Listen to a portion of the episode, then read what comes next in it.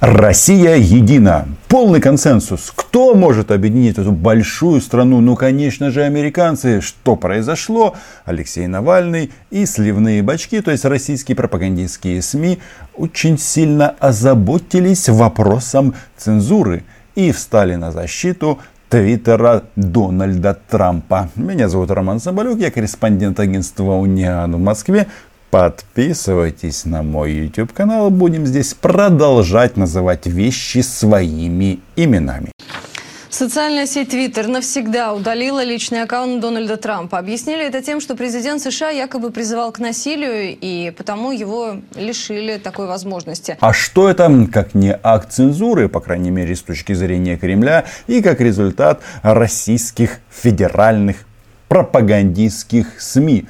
Они же в народе сливные бачки. Здесь давно установлена монополия на информацию, и все кнопки поют одну песню. Что там? Запад загнивает, Запад сдерживает Российскую Федерацию. В Крыму гуманитарная катастрофа из-за плохой Украины, которая отключила воду. Ну и так далее, и так далее. В общем, Украина очень и очень плохая.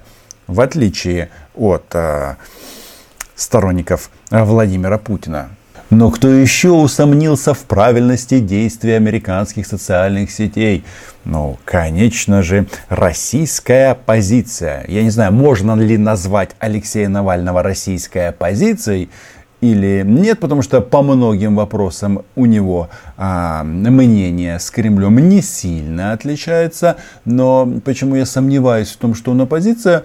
Потому что в России, как мне кажется, оппозиции просто нет. Вот такая страна. Так вот, Алексей Анатольевич или Алексей Крым не Бутербродович, он считает, что бан Трампа в Твиттере — это неприемлемый акт цензуры. Вот это сообщение. Да, Трамп, находясь на своей позиции, говорил и писал безответственные вещи. За это он расплатился тем, что его не избрали на второй срок. И здесь возникает несколько вопросов. Алексей, неужели ты продолжаешь находиться в коме и не читаешь новости? Дело в том, что говорить о том, что за это он расплатился тем, что его не избрали на второй срок, так в том-то все и дело, что Трамп на протяжении всего периода после выборов продолжал заявлять, и, кажется, до сих пор это делают, что выборы были нечестны, не представляя никаких доказательств, говоря о том, что все сфальсифицировано,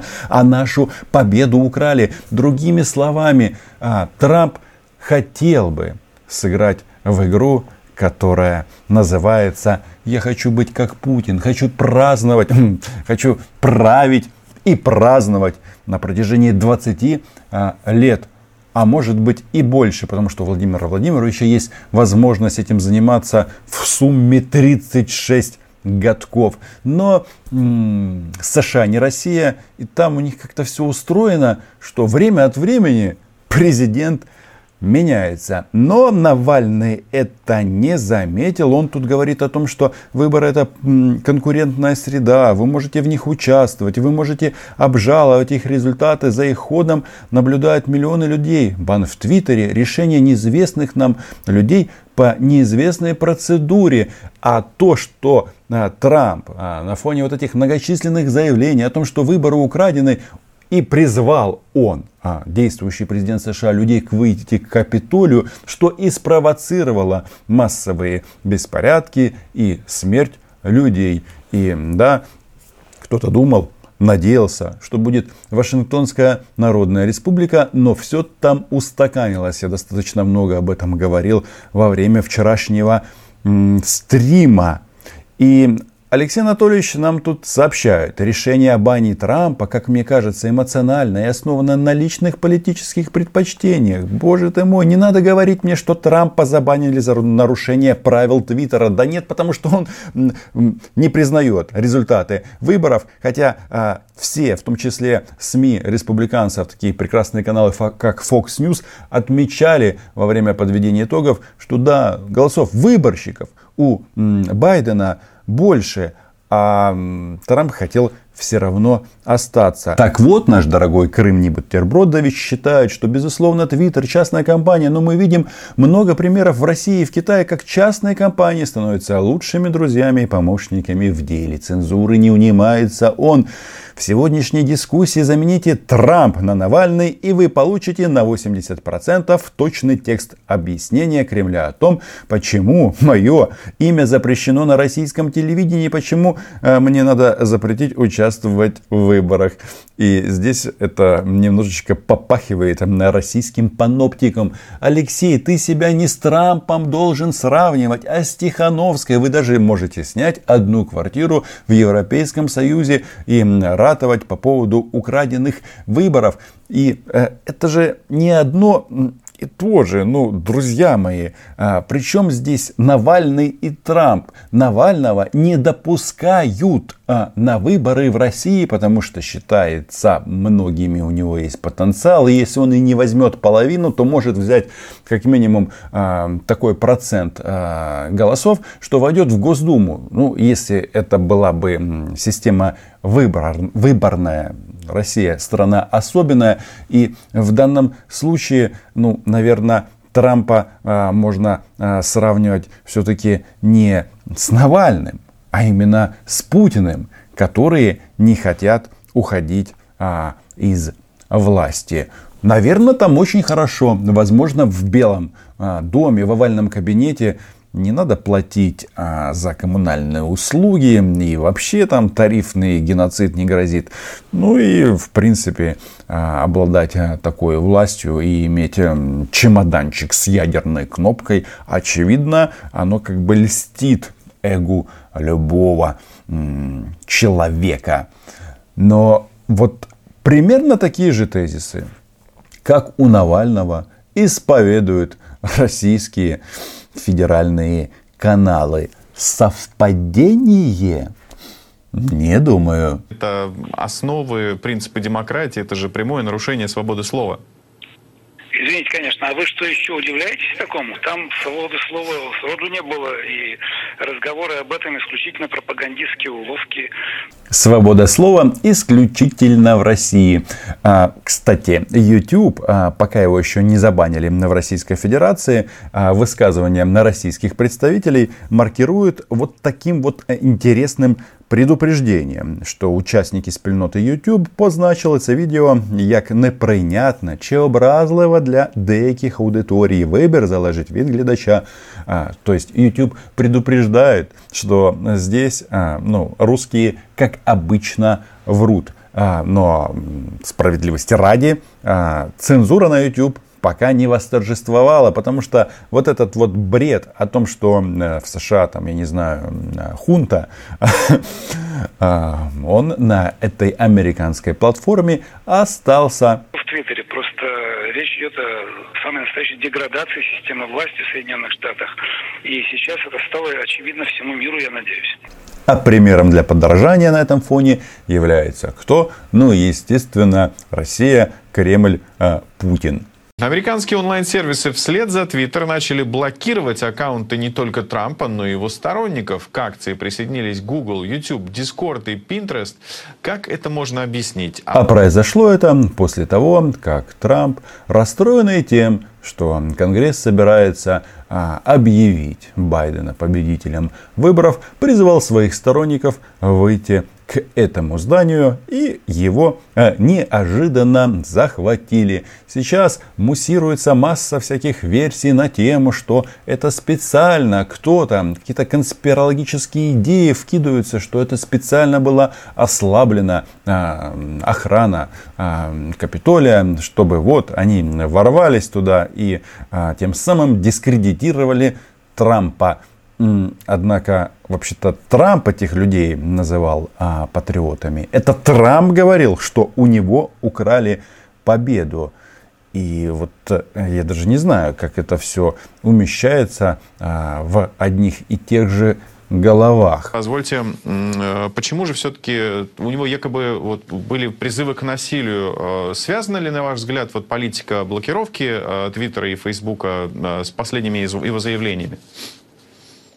Я считаю, что абсолютно не связаны. Не связаны точно так же, как единая позиция Навального и российских федеральных каналов. И полагаю, что это такой наглядный пример нарушений со стороны IT-гигантов. Это очевидный сговор ряда IT-гигантов и манипуляции с их стороны и игра на стороне одного из кандидатов. Эта милая девушка, директор Лиги безопасности интернета, еще является дочерью российского сенатора Мизулиной, Елены Мизулиной. А эта дама экстравагантная, она известна тем, что считает и когда-то назвала права человека самой большой несвободой. Что такое право? Спрашивает Елена Мизулина.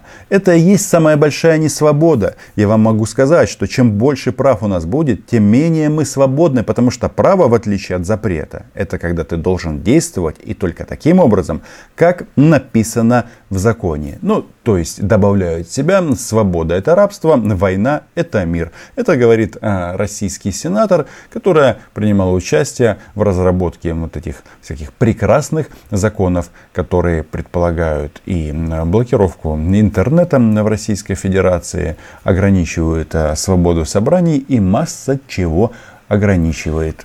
Что мы видим, что они занимаются в данном случае политической цензурой и пытаются заставить замолчать одного из кандидатов. С другой стороны, мы не видим их активных действий в отношении модерации разного рода запрещенного контента, например, контента о наркотиках. А еще Twitter угрожает детям, и в принципе, как мне кажется, это основание для того, чтобы его забанить. Но то, что действия Трампа спровоцировали смерть людей, почему-то никого здесь не заботит и не интересует. И, кстати, знаете, вот сторонников Трампа российское телевидение называют мирными демонстрантами, активистами.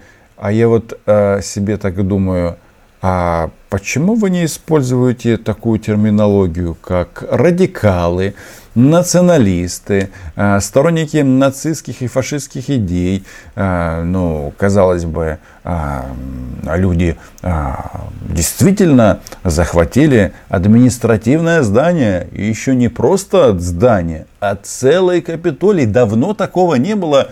И вот опять. А вот, ну, разве не противоречит ли это основным принципам демократии, свободы слова? Как же вот они же продвигают демократию во весь мир, а получается себя же и подставляют тем самым? Вспоминаю опрос, который я видел где-то лет 10 назад в журнале «Огонек».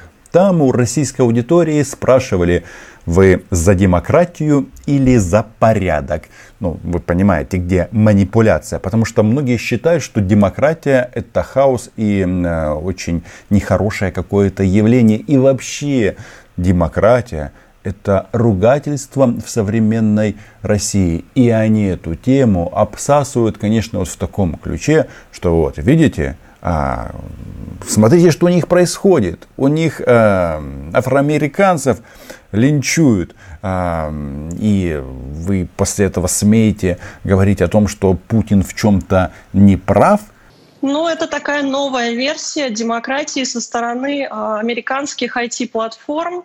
Мы видим это уже не только на американском примере выборов, но видим и попытки их манипуляций и давлений, например, в отношении российских СМИ, в том числе, например, и в отношении каналов «Россия-1», «Россия-24».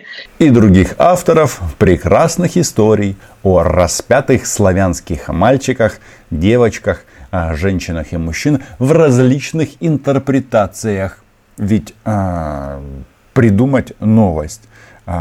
Это намного может выглядеть ярче, чем действительно зафиксировать события.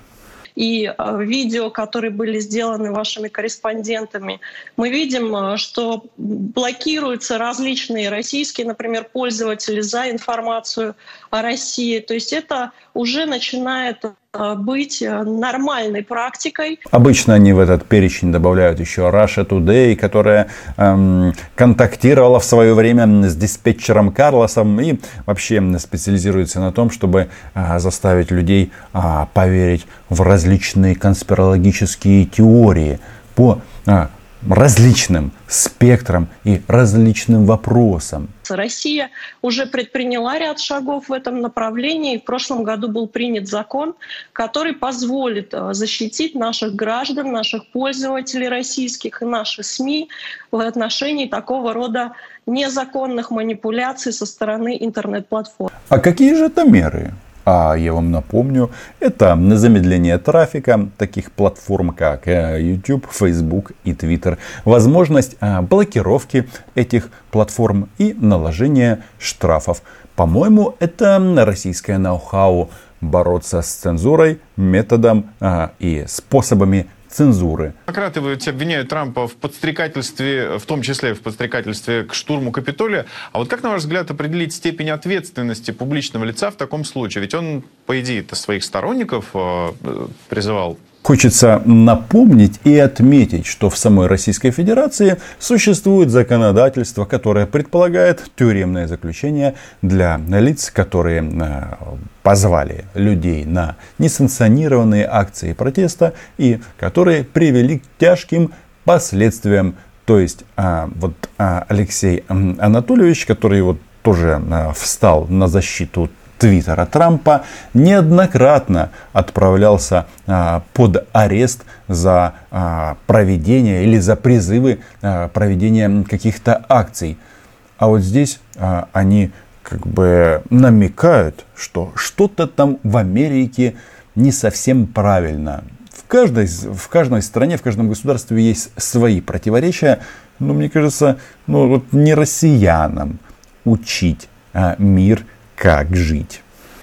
Любое публичное лицо, когда оно публикует ту или иную информацию, конечно, должно задумываться о той ответственности, которую оно несет. Особенно, если его аккаунт имеет миллионы подписчиков, как в случае с Трампом. То есть, логика в действиях Твиттера есть? Я правильно понимаю эту девушку? Вы знаете, еще раз, демократия, это не нужно это путать с бесправием и беззаконием.